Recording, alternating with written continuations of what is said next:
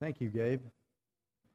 All right, so this morning we are staying with our study on 1 Samuel. Um, can I ask you to do something with me before we look at it?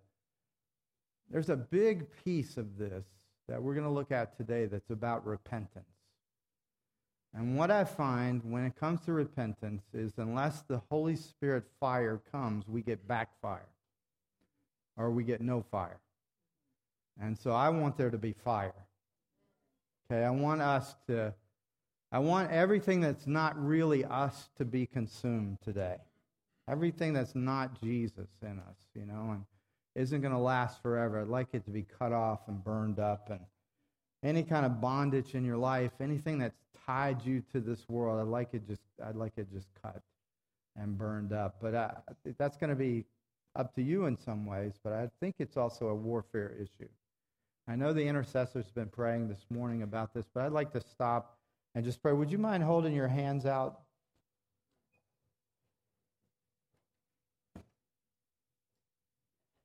Lord, uh, and as an act of openness, we, we, we extend our hands, open palms to receive. There are many of us in this room that are tired, not just physically tired, not just because we're busy. But there are many of us who are overloaded with things that are not from you. Burdens and, and trials and challenges where we don't know where you are. And today we're opening our hands and saying, the way I do it alone is not good enough. I want more of you. And Lord, as much capacity as we have today, we want all of you. So we take a stand now in the name of the Lord Jesus Christ against the resistance of the enemy. Satan, you're a liar, and I bind you in the name and the authority of the Lord Jesus Christ. You cannot hinder or hamper or distract from the work of repentance. We receive today from the Holy Spirit the gift of repentance. In Jesus' name, amen. Thank you. I'm going to have you read uh, the first part of the scripture we're going to look at today. And so this is from 1 Samuel chapter 7, verse 2. Would you read out loud with me? The ark remained at Kiriath Jearim. The time was long, it was 20 years. And all the house of Israel lamented after the Lord. Then Samuel spoke to all the house of Israel, saying, if you return to the Lord with all your heart, remove the foreign gods and the Ashtaroth from among you, and direct your hearts to the Lord, and serve him alone, and he will deliver you from the hand of the Philistines. So the sons of Israel removed the Baals and the Ashtaroth and served the Lord alone. Then Samuel said, Gather all Israel to Mizpah, and I will pray to the Lord for you. They gathered to Mizpah and drew water and poured it out before the Lord and fasted on that day and said there, We have sinned against the Lord. This is a powerful story that we're going to be looking at. But before we do, I'd like to, I'd like to share something with you uh, that I think frames this story and many other stories but I, I, also believe it is a burden that the Lord has laid on my heart for you as my friends, as my the people I pastor, as the people I love. And I want I would like you to hear it not just as like a teaching or doctrinal or theological understanding. I'd like you to hear my heart in this.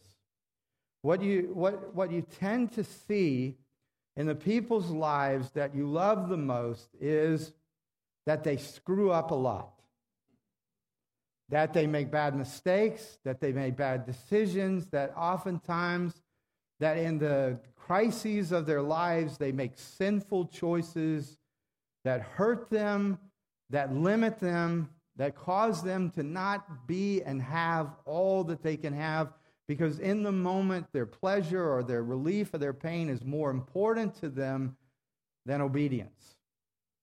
And one of the big issues that I I see in our lives, all of our lives, all over America in the church today, is that we know much about mercy, but we know almost nothing about grace. And it is important that you understand the distinction and the difference between the two. Mercy is simply this that God withholds from us the punishment we deserve. That God is always merciful to us. If you've messed up, if you've, if you've done the worst things, if you're the worst sinner in this room, it does not keep you from the mercy of God. God is, by very nature, merciful. In his goodness, he is merciful. And, and this might be a secret that we're not supposed to say, but even if you wait to the last breath and you ask for mercy, he will give it because that's who he is. But do you want to live that way? Do you want to live that way where everything is a screw up? Everything is, a, is your own independence. Everything is a sin that you have to then find mercy and seek for mercy and always be in the need of mercy because you can't live with the consequences of the choices you've made. That just doesn't make sense to me. God's way is the best way.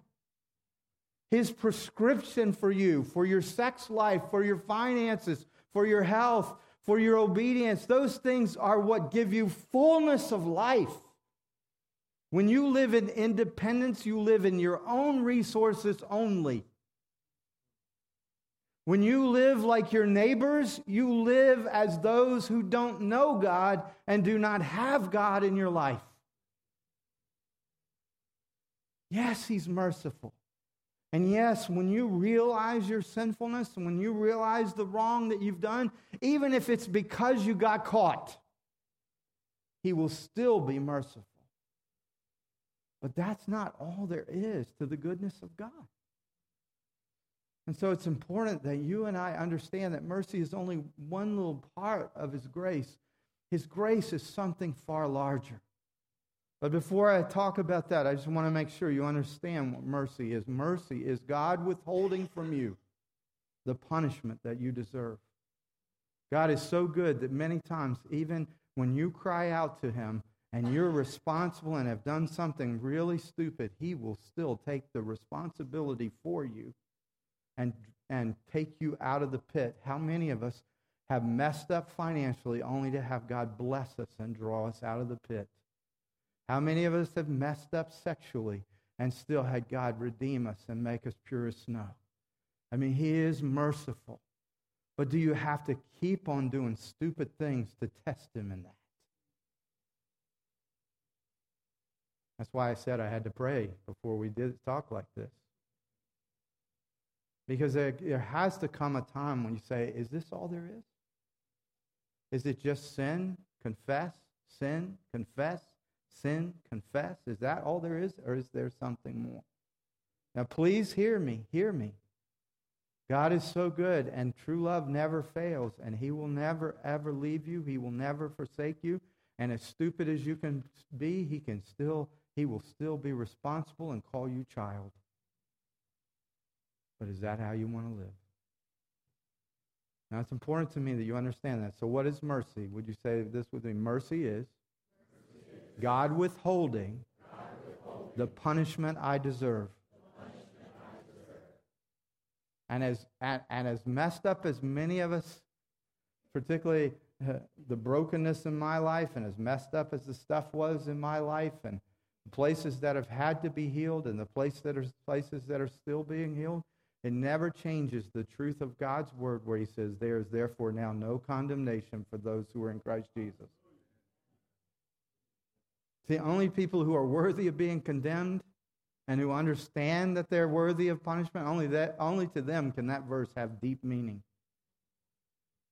Because I've known what it is to mess up. I've known what it is to do the wrong thing. I've known what it is to rebel and sin and be independent of God. And for him to say over me, there's no more punishment, there's no more condemnation. For him to say that over me is one of the most blessed things. That's his mercy. That's his mercy. But if I could get you to look at the cross for a minute, on, on one side, you can almost say on the left side, that's his mercy. That's the cross side. His mercy's there. He's always got mercy for the people who will come and will say, I've messed up, I've sinned. But on the other side, if you look, there's another side of the cross. And, and, and I think what Paul says on the other side of the cross is the resurrection side. You know, you can live your whole life as a Christian on the mercy side, where you mess up, you come to God, you say, Oh, please forgive me, and He does. But there's another side, and it's called the resurrection side, living in the power of His resurrection. And that's actually what I would call the grace side. Because where mercy is God withholding what you deserve, mer- grace is Him placing His favor on you and, and you don't deserve it. And uh, I love the definition of grace unmerited favor, the favor of the Lord. Now, now, lest you think this doesn't mean anything, you just think for a minute about people that you've known in your life who have favor. It's almost like when people have favor, doors open for them. They're ushered in to the, to the best places, they get the best seats in the restaurants. they have favor. Uh, all of you can see how beautiful my wife is. Okay? Her whole family is beautiful like that. And her younger sister is petite and beautiful like Lisa, but because she's kind of petite and cute, everywhere she ever went, she got favor. I remember one time she went, she was thinking about buying this old BMW car. She went to the BMW dealership. They just started giving things to her.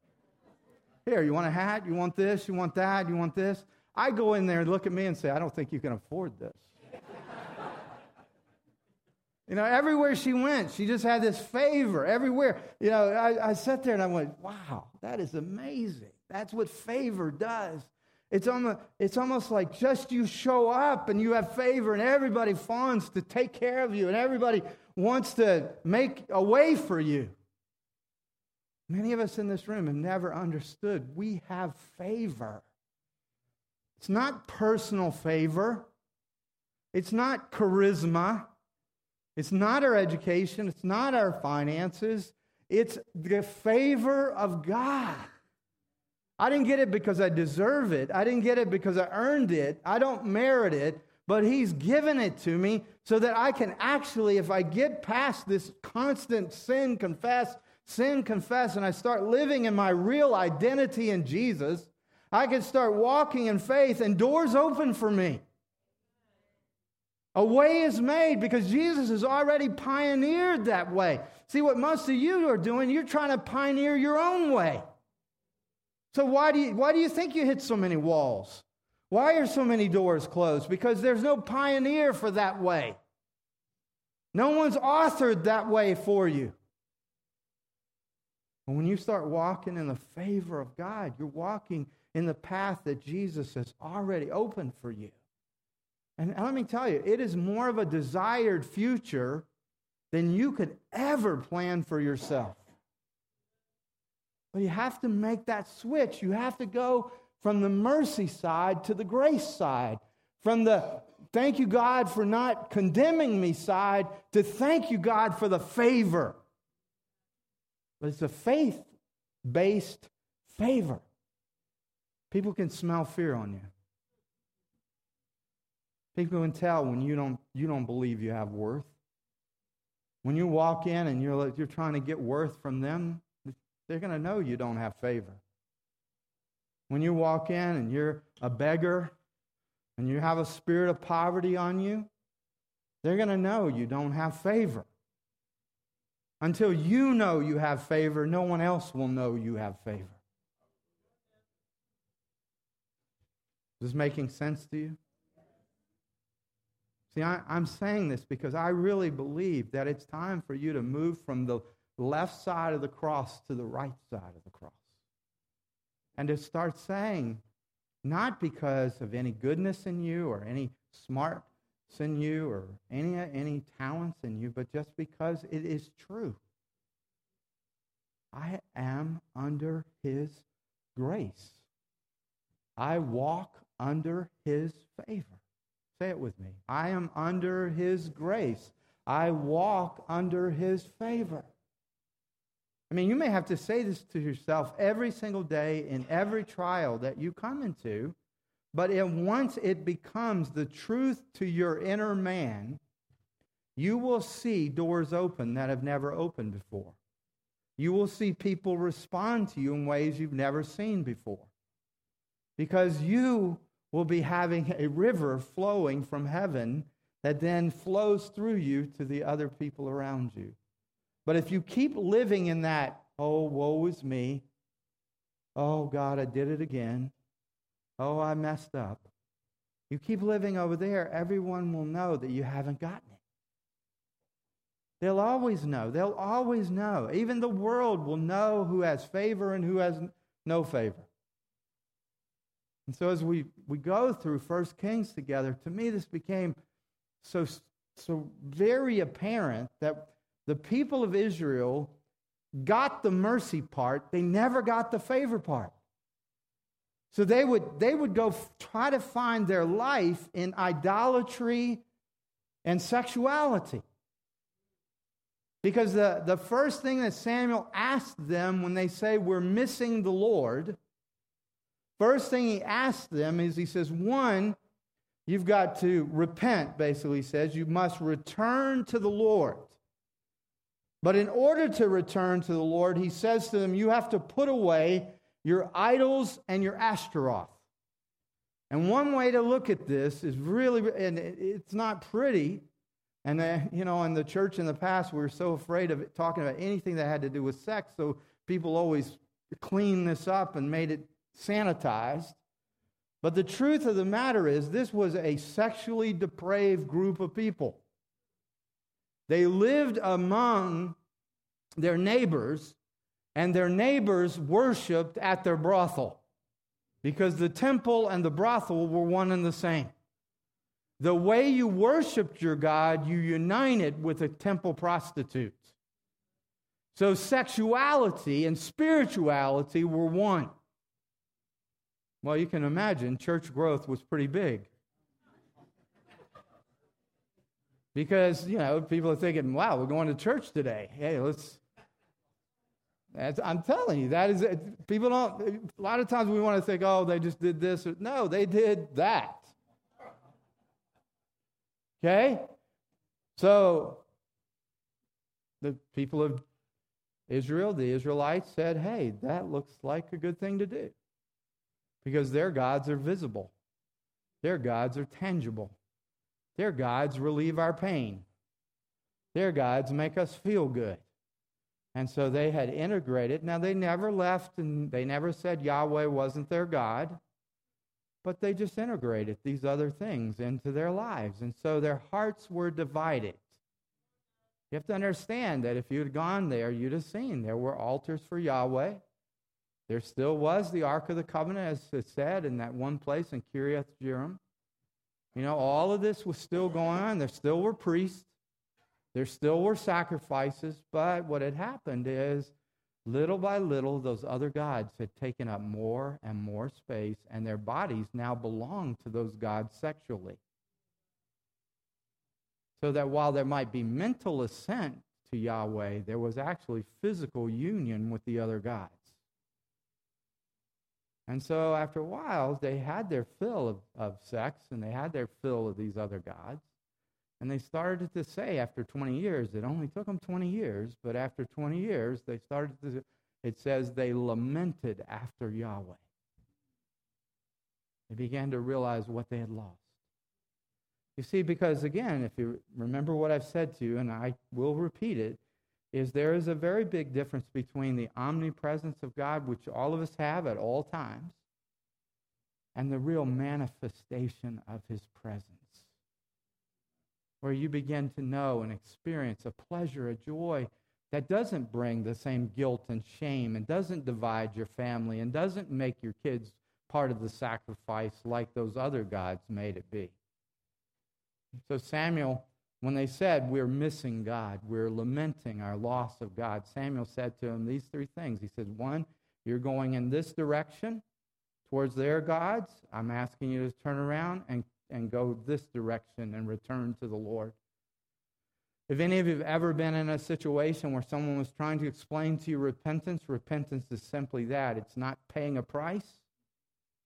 It's not doing some kind of obligatory things to make yourself one with God. There, there is nothing you can do that's going to make yourself one with God. Only Jesus makes you one with God. But there is this need and it's within you and it's within your power to do, is that when you realize that you're walking the wrong way, you can change your mind and you can walk the right way. You can change your mind. Now, here's the issue that many people have is that, and many have come to me and said, Well, I, I miss God. I, I think I want God in my life. And they start telling me what behaviors they're going to change. And, and, and, and in doing so, what they're saying is, I think by changing my behaviors and by committing this to the behavior and modifying and managing my behavior, then I will earn the approval and I will earn the love of God. I, forget it. I, you're not even going to earn my love that way. Because none of us can stay committed 24 7.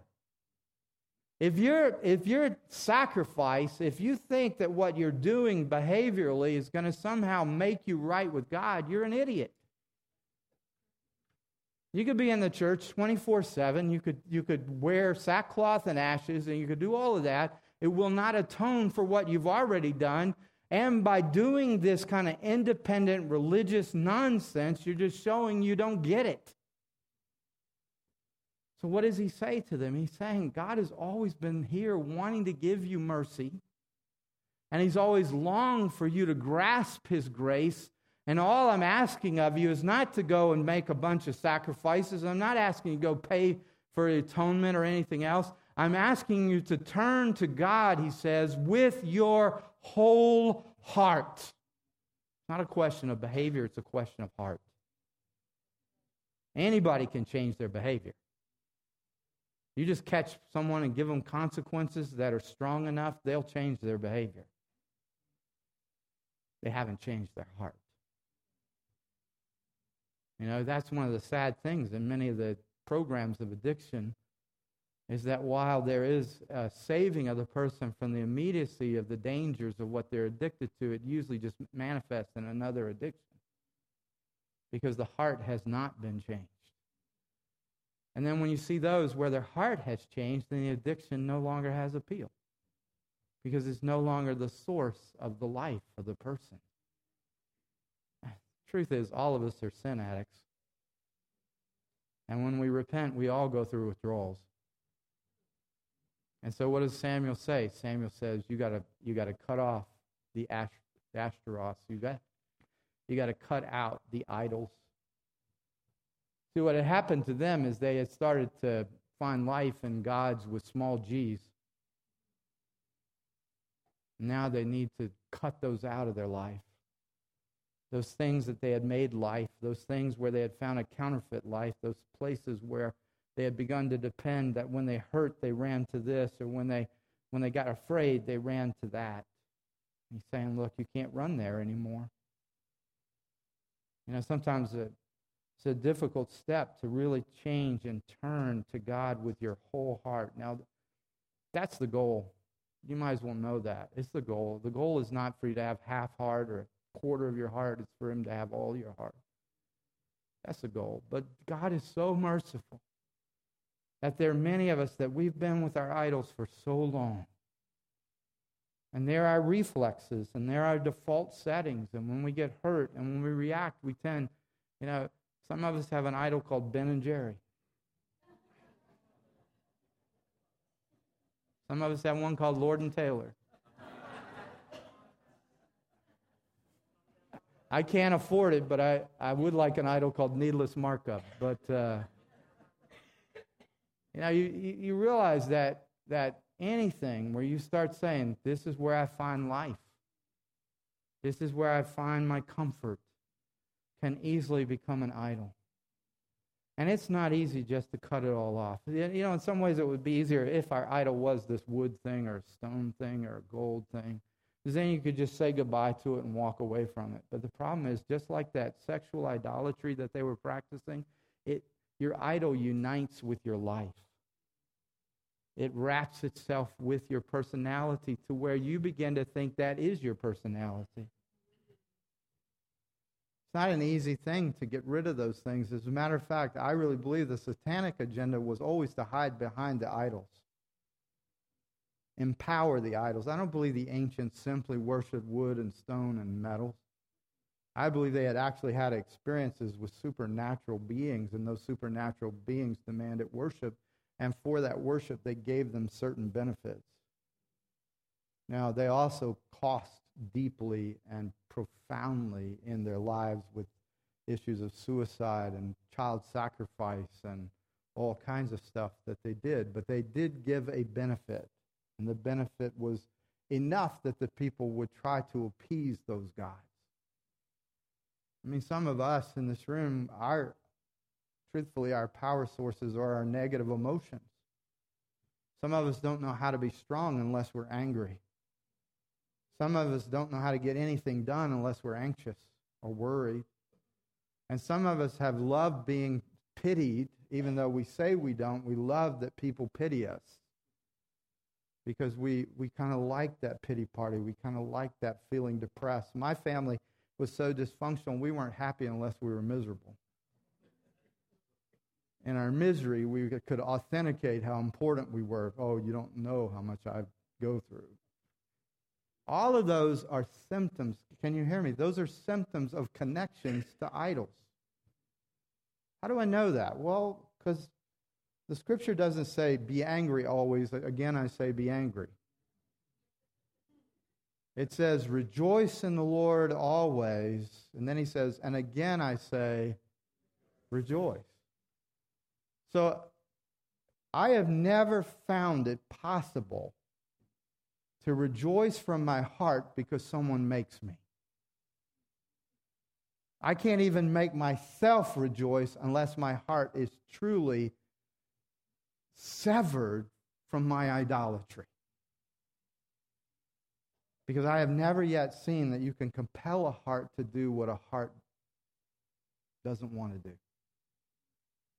You know, I, I love the story of the little girl back in the minivan in her seat, her car seat, and she's standing up in the car seat.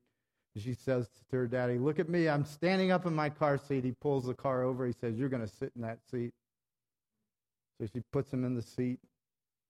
And then he gets driving along. The little girl says, Daddy, I'm sitting on the outside, but I'm standing on the inside. I mean, how many can relate? Maybe not all of us can relate to that, but I sure can. You know, you can make me do this, but inside, I am still standing up against you. And many of us, the way we do it is we're very indirect. We're very indirect. We don't come against it in a direct rebellion. We just complain a lot. We just grumble a lot. You know, and we just, we, have you ever noticed that you suddenly have friends at ShopRite if you just complain about the right thing? You can just stand in line and you don't know any of them, but you start talking about how slow they are, how high the prices of food is, how nasty the ShopRite is, you know, and suddenly you're buddies with everybody in line. Talk about something good, nobody wants, they're like, Are you crazy? It about freaked me out in Mississippi. Everybody was nice. I'm like, what do you want? it's just amazing, you know, the kind of ways that we are, we are rebellious in an indirect way. Because no one can constrain our hearts. No one can make us do with our heart what we, what we choose not to do. That is why repentance is so powerful and sweet, and because it is so blessed before God because you don't repent because someone makes you. You only repent because you want to.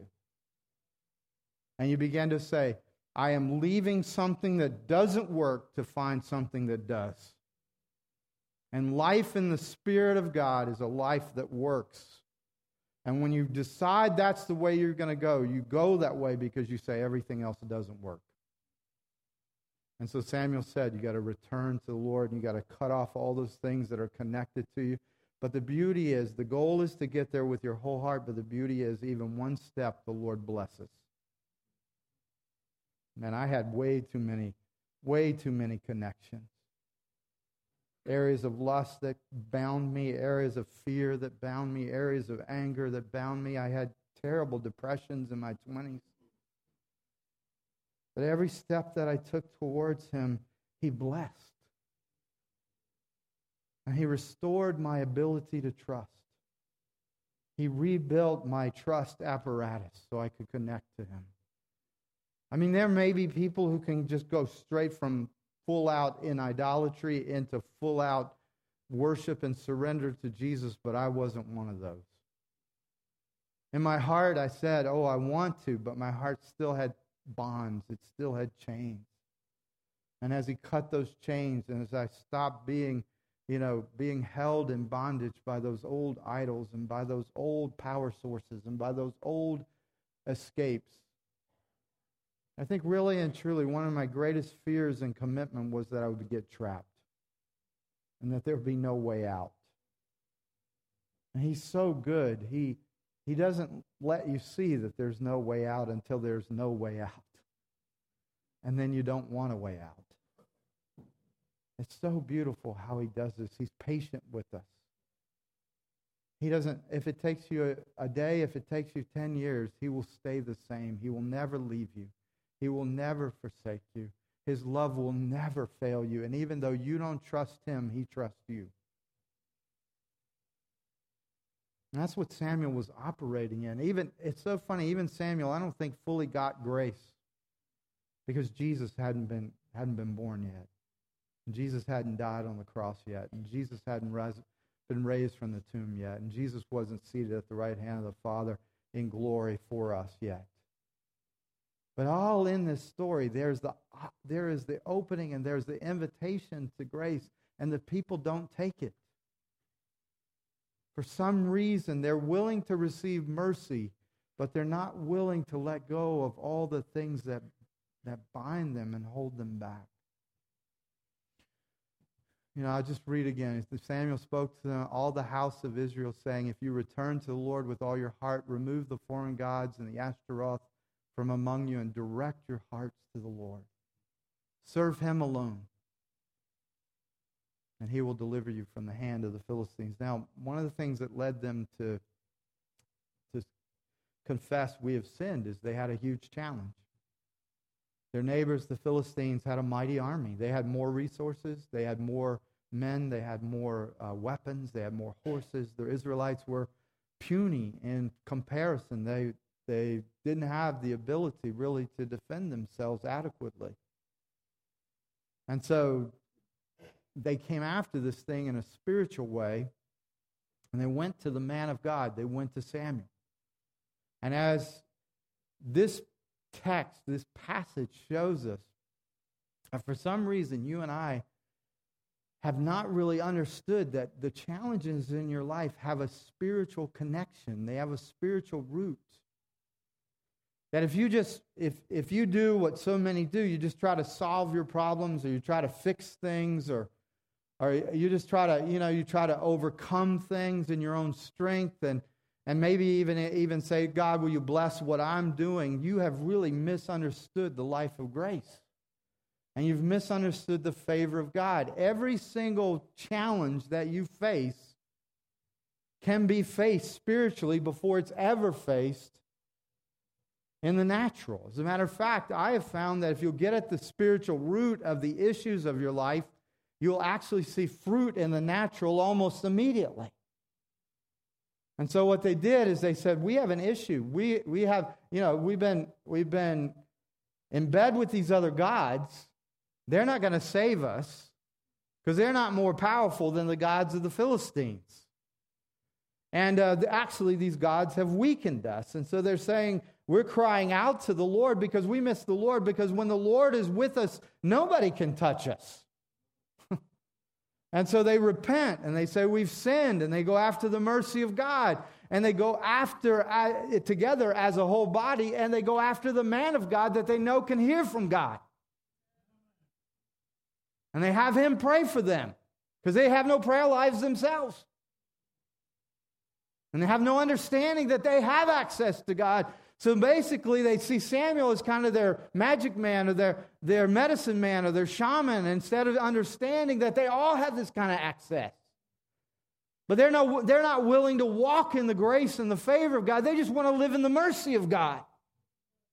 And then they want to find somebody who can plead on their behalf. Well, he does because he's a mighty man of God. And he does because God is merciful. And when you go to God, even if you do it wrong, he still does it right. And so the story tells us it says, you know, Samuel cried to the Lord for Israel, and the Lord answered him. Samuel was offering up the burnt offering. The Philistines drew near to battle against Israel.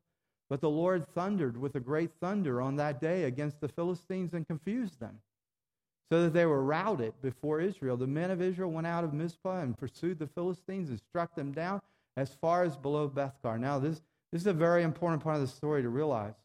Why were they in Mizpah? They were in Mizpah to repent. They were in Mizpah to come together as a covenant community and come back to their covenant God. When is it that the devil attacked them? At the highest spiritual place of their lives.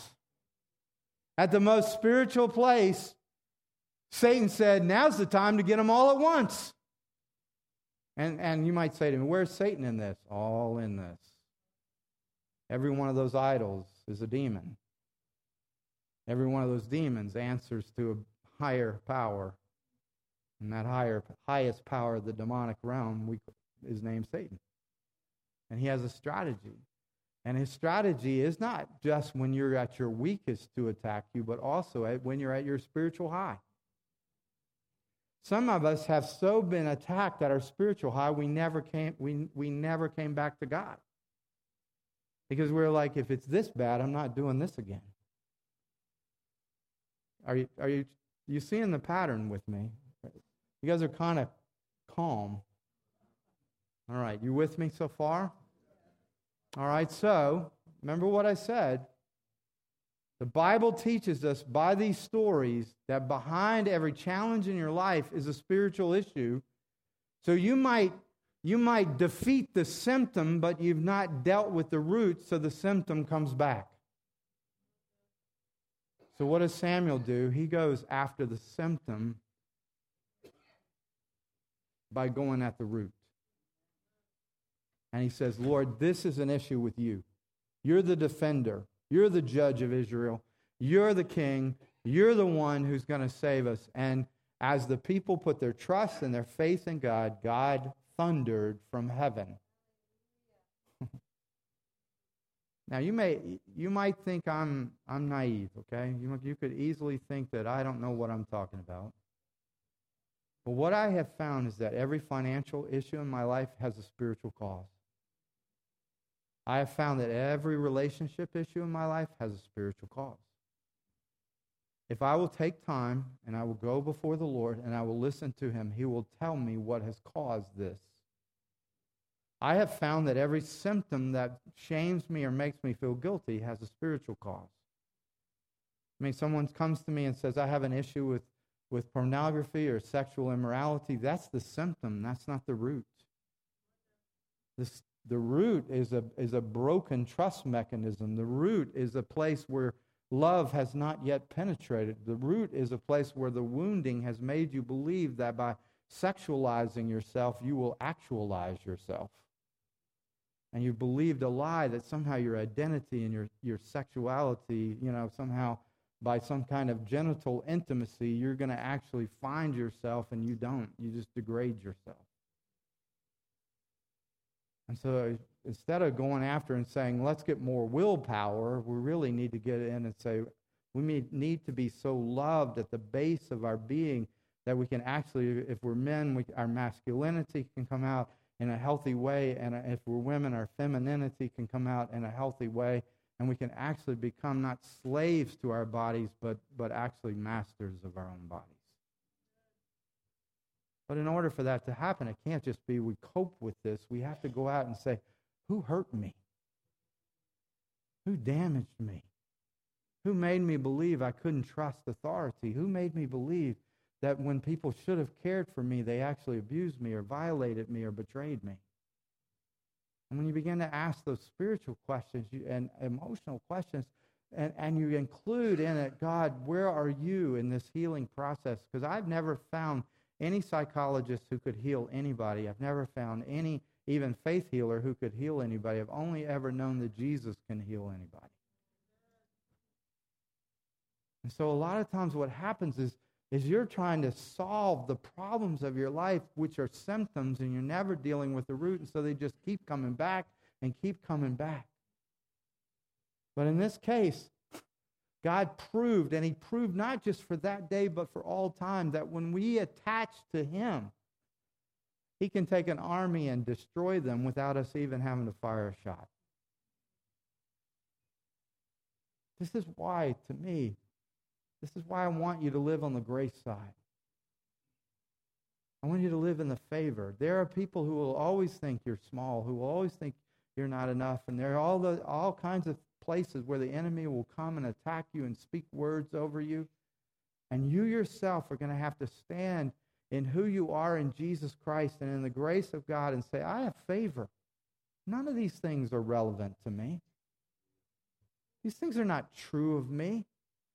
I know who I am. You know, one of the things that happens is one of the biggest attacks the enemy has on your life is accusation. If it stops working, he stops accusing. If it works, he'll keep it up. When you live in grace, see, when you live in grace, accusations are irrelevant. It's only when you live under law that accusations have any power. It's only if you're still trying to measure up, you're still trying to earn, you're still trying to merit. Then, if someone says, and you're doing everything you can to merit God's love, and you're doing everything you can to be approved, and then someone says to you, you're not good enough, then it breaks your heart because you're in the wrong system. But if you're already approved and someone says to you, you're not good enough, you say, well, of course not. That's why I'm in grace. You know, tell me something else. Because it has no effect on me anymore.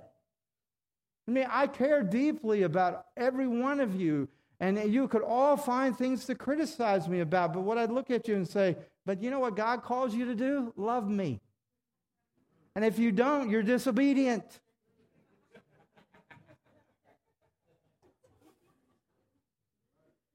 You understand what I'm saying right now, don't you?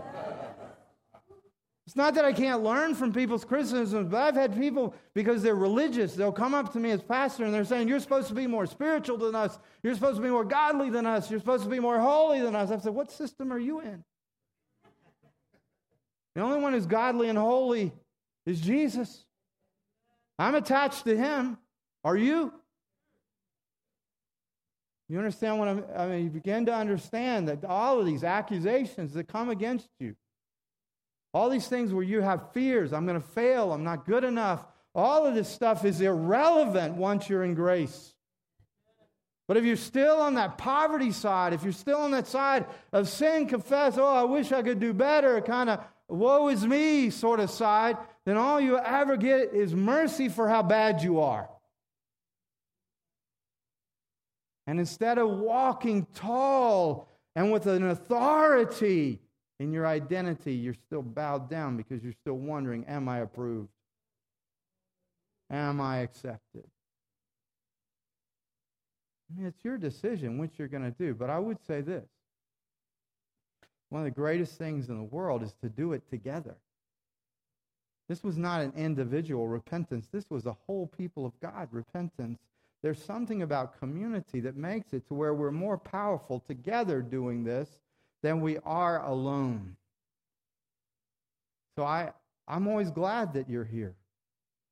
I'm always glad that you're with me on Sundays because together we're seeking God, not alone. You're not a coal from the fire stripped away. You're, you're being piled together in the grill. And all of us, our fire's pulling together and it's getting white hot. And God is beginning to burn, and the fire is beginning to blow to grow and fan into a flame. Well, there's one more part of this because the scriptures in 1 Samuel, it's always about stark contrast. Chapter 7, they're pursuing the mercy of God. They have this incredible victory over the Philistines. Chapter 8, would you read it with me? And it came about when Samuel was old that he appointed his sons judges over Israel. Now the name of his firstborn was Joel, and the name of his second, Abijah. They were judging in Beersheba. His sons, however, did not walk in his ways, but turned aside after dishonest gain and took bribes and perverted justice. Then all the elders of Israel gathered together and came to Samuel at Ramah. And they said to him, Behold, you have grown old, and your sons do not walk in your ways. Now appoint a king for us to judge us like all the nations. But the thing was displeasing in the sight of Samuel when they said, Give us a king to judge us. And Samuel prayed to the Lord. The Lord said to Samuel, Listen to the voice of the people in regard to all that they say to you. For they have not rejected you, but they have rejected me from being king over them. Like all the deeds which they have done since the day that I brought them up from Egypt, even to this day, in that they have forsaken me and served other gods, so they are doing to you also. Now then, listen to their voice. However, I shall, you shall solemnly warn them and tell them of the procedure of the king who will reign over them. Is this not one of the saddest scriptures in all of the Bible?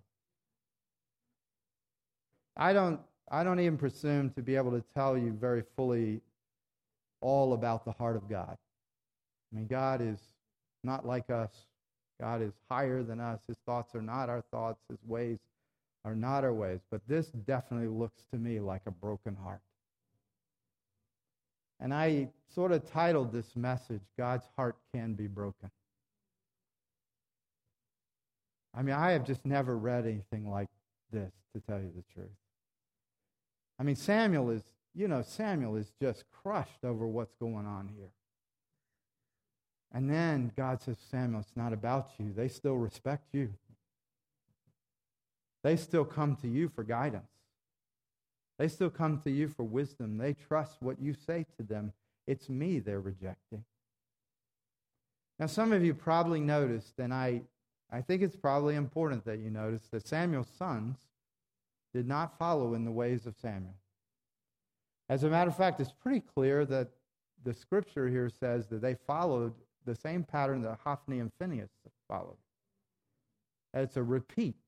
Remember, I was telling you how when you don't get at the root of something, the symptoms come up again and again? Now, there are many of us in this room, we have older children. And some of our older children are not doing what we'd like them to do. Some of them are not following in the ways that we taught them, and some of them are not going the way that we would want them to go. I think that this passage is very interesting because it there is not a criticism of Samuel here. There is no diminish in affection from God towards Samuel because of his sons. Can you hear me this, this morning? Because there are people who want to twist this passage and say this is Samuel's fault. And there are those, but if you read this carefully, it does not say that. It says that it's the corruption in his own son's hearts that came out and something about the position they were put in magnified their corrupt nature. But God doesn't withdraw from Samuel, nor does he take back the anointing on Samuel because of the waywardness of his sons. It's just important that you understand that sometimes the way people treat us when our kids aren't exactly going the way we want them to go isn't necessarily biblical Again, it sounds a lot like judgment and not like grace. Can you receive that from me today? Because, in a way, many of us have believed we are responsible for our children. But if you listened to me earlier, I have never found, that you can compel a heart to do what a heart will not do. And my study of the scripture says God is looking for willing hearts not enslaved hearts. That it's not an issue of control and behavior management, it is a transformation from the inside out. Plus, I'm almost convinced, and this is maybe a little added extra here, but I'm almost convinced that God works in a new way in every generation, and some of our kids are pioneers and they don't even know it. That they, that they are not lost to God, not in the way we think, even if their behavior seemed to see, see, you know, kind of manifest this corruption or whatever's there.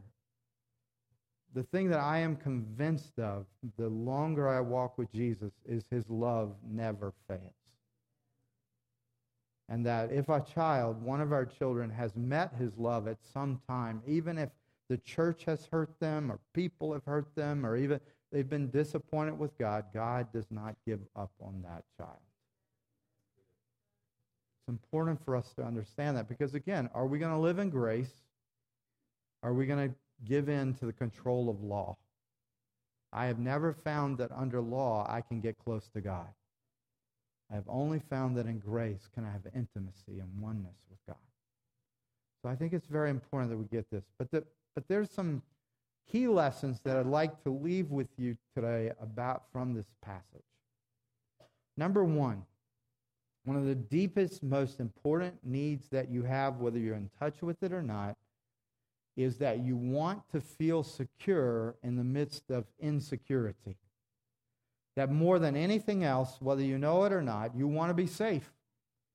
And for all of us, uncertainty on some level makes us feel very unsafe. For some of you, uncertainty in regard to the future can just really create tremendous fear. Others of us, the future doesn't bother us, but we can be very, very upset if our relationships are uncertain or if there's ambiguity and we don't know if we're liked or we're connected. Uh, for many of us, uncertainty uh, manifests in anger, it manifests in anxiety and fear. And, and, and if everything gets uncertain and starts to feel very impossible, it can manifest in deep despair. Because you begin to think, I'll never be happy, I'll never be satisfied. And so, everybody, whether they're really conscious of this or not, they're trying to say, how can I make my uncertainty certain? How can I make what is insecure secure? That's why we get houses. That's why we, that's why we spend so much money on certain neighborhoods. That's why we want to have the safest cars. That's why we want to have so much in our bank accounts and all of these things that eh, the, our logical mind knows all of that could be wiped away in a moment. But we will give ourselves and kill ourselves just so we can keep job security. We will do almost anything to make the insecure secure and the uncertain certain. And so, what happened to the people of Israel is that the king of Israel was invisible. He was showing up when they needed. When the Philistines came, God thundered from heaven. And when he thundered, they defeated the Philistines, but that required faith. Come on, you got to track with me. Are you tracking a little bit? Did I lose you? Okay. You got to have faith to, for God to be your king. You got to have faith because you can't see him. You see what he does and you hear the stories of what he did, but when you're facing a whole new batch of Philistines, you're like, Okay, where's God? And is he going to come through this time? And now you're feeling, oh, I feel insecure. I feel uncertain.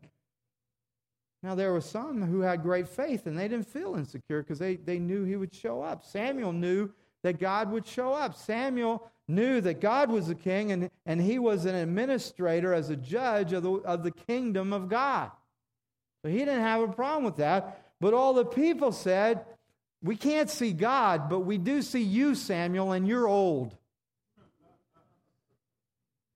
And we like what you have to say, and you're wise, but you're not going to, there's no more kick butt going on with you because you're old. And we want something secure.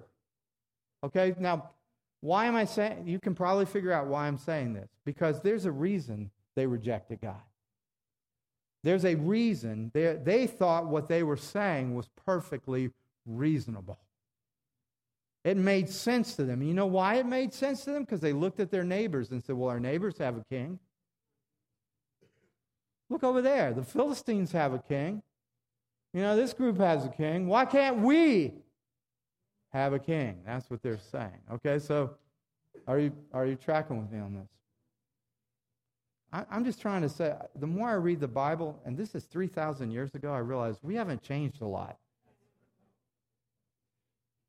You know, because what does Samuel say when he explains to them, God says you can have a king? he says to him, You're going to give up your freedom because you're going to have to submit to that king. And guess what? You're going to have to give up your money because he's going to tax you. And he's going to taxation without representation is going to go on here.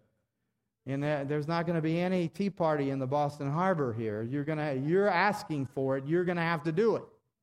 And he's laying out for them how bureaucracy is now going to take over, how they're going to have how they had direct access to God, but now they're going to have to go through a king to God. And they're like, "We don't care. We just want to be safe. We just want to be able to every day see we have a king and know that He will take care of us. In other words, they're saying we no longer want to be responsible for our own faith.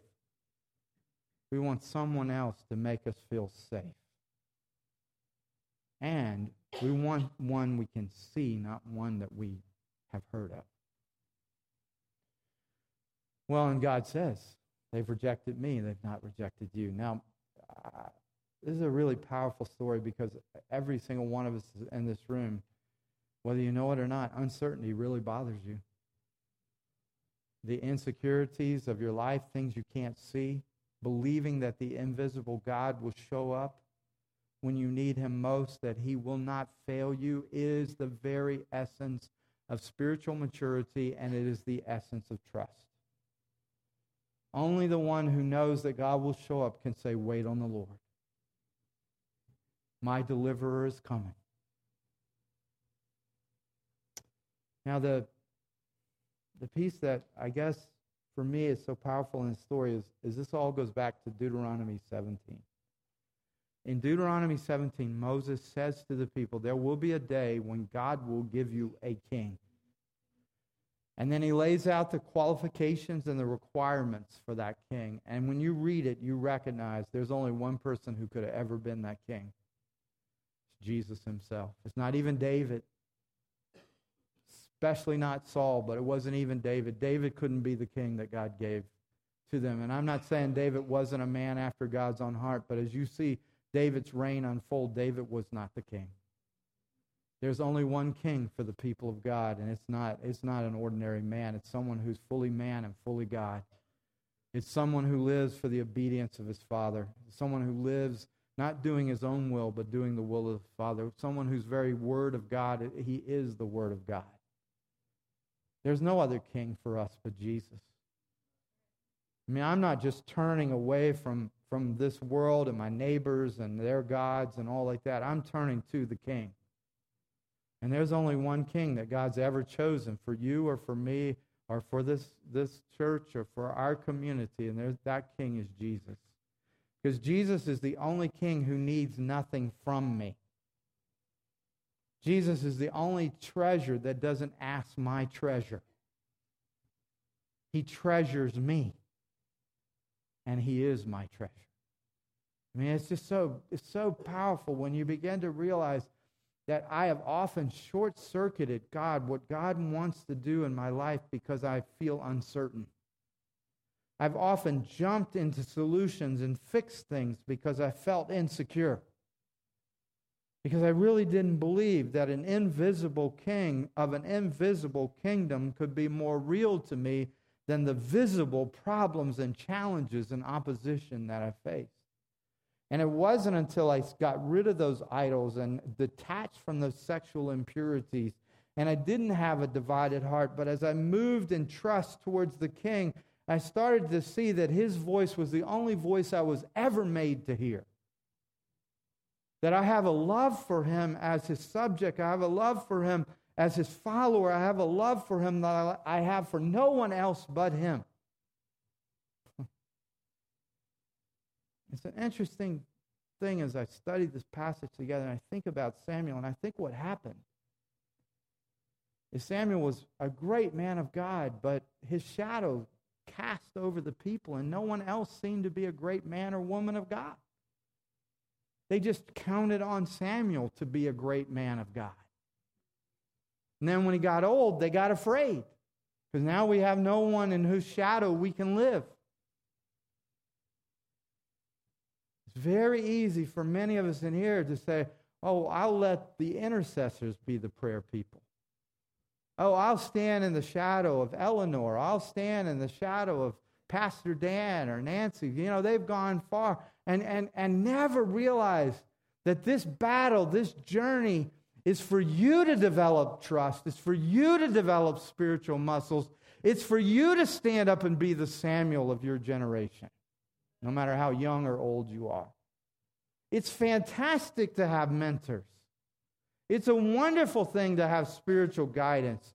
But in the, the real challenges, the moments where the heart has to respond, they're not going to be there for you.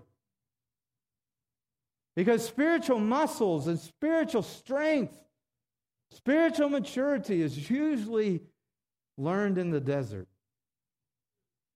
not in the shadow of somebody else.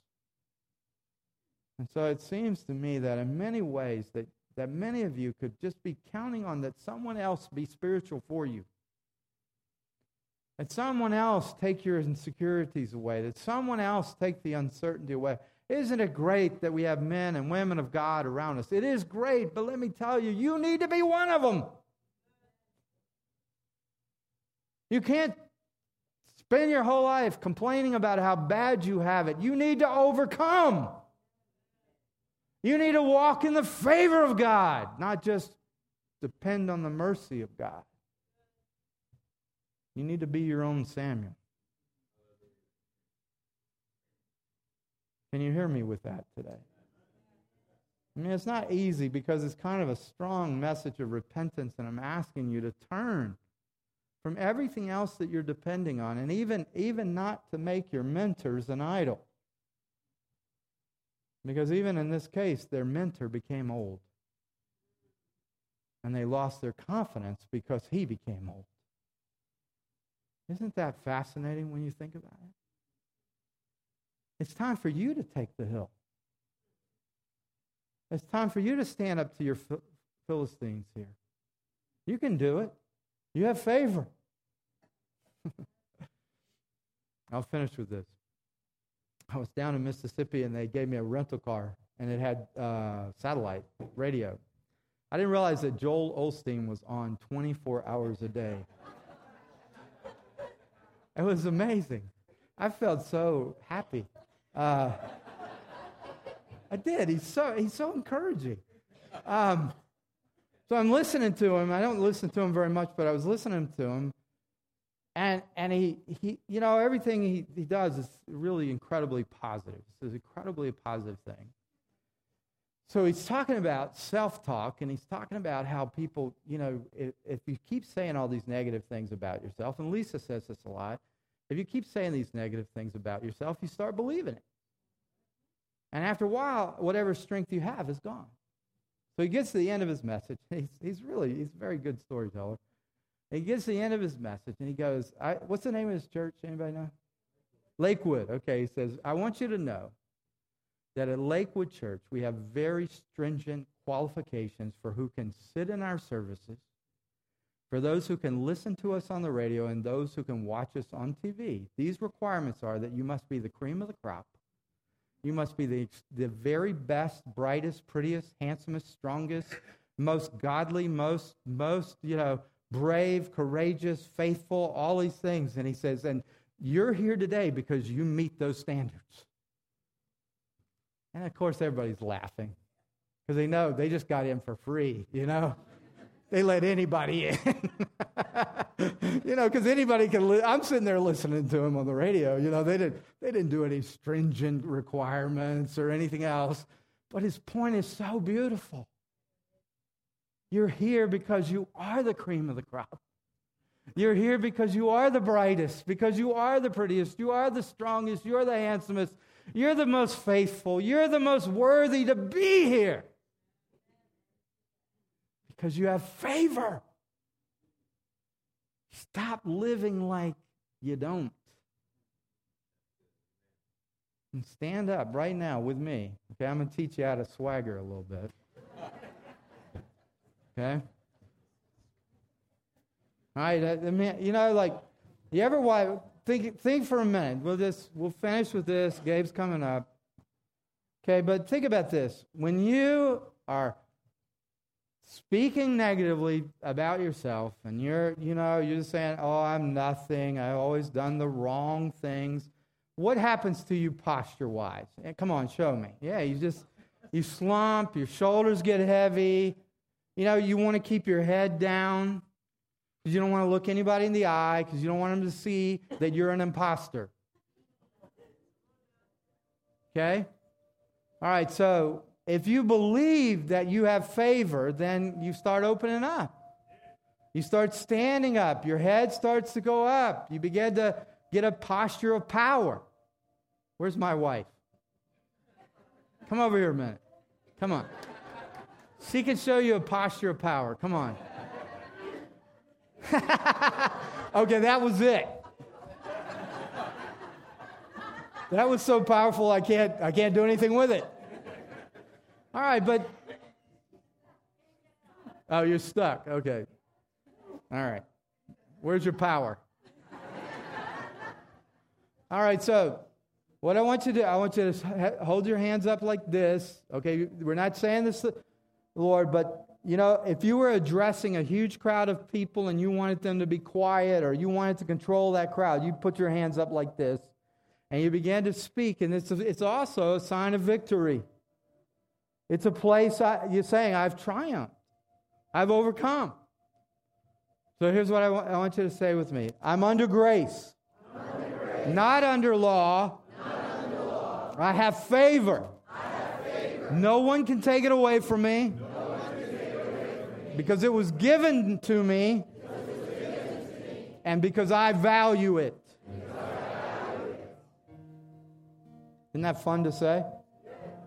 Let's say that part again. No one can take it away from me because it was given to me and I value it. See, I, what I, the reason I have you do this, it's also kind of prophetic. You know, when you're doing this, you're blessing people. See, this favor is not just for me. It's so I can bless my family, so I can bless my friends, I can bless my community. I have favor to give away. right? Are you hearing me? Lord, we thank you for this. Thank you for this. I have favor. Your people have favor. We're not the poverty stricken ones. We're not the spirit of poverty. We curse and say, Wither up and die, spirit of poverty. Detach from our personality. I will not define myself by how bad my life is, but I'll look for your grace and your mercy in all the things of my life, all the days of my life. Surely goodness and mercy shall follow me all the days of my life, and I shall dwell in the house of the Lord forever, forever. As we're singing together with the prayer team, just come forward. Some of you need someone else to say a blessing over you today before you go. The favor of the Lord is in this room. I can feel it. If you have a place where you've sinned, you need to come and confess it. You need to deal with it. You need to turn from your idols. You need to turn to the living God with all your heart, young and old. Come to the Lord this morning. There's grace, there's mercy. He never fails us. Come on and pray with people. Make, make that, that turnaround today.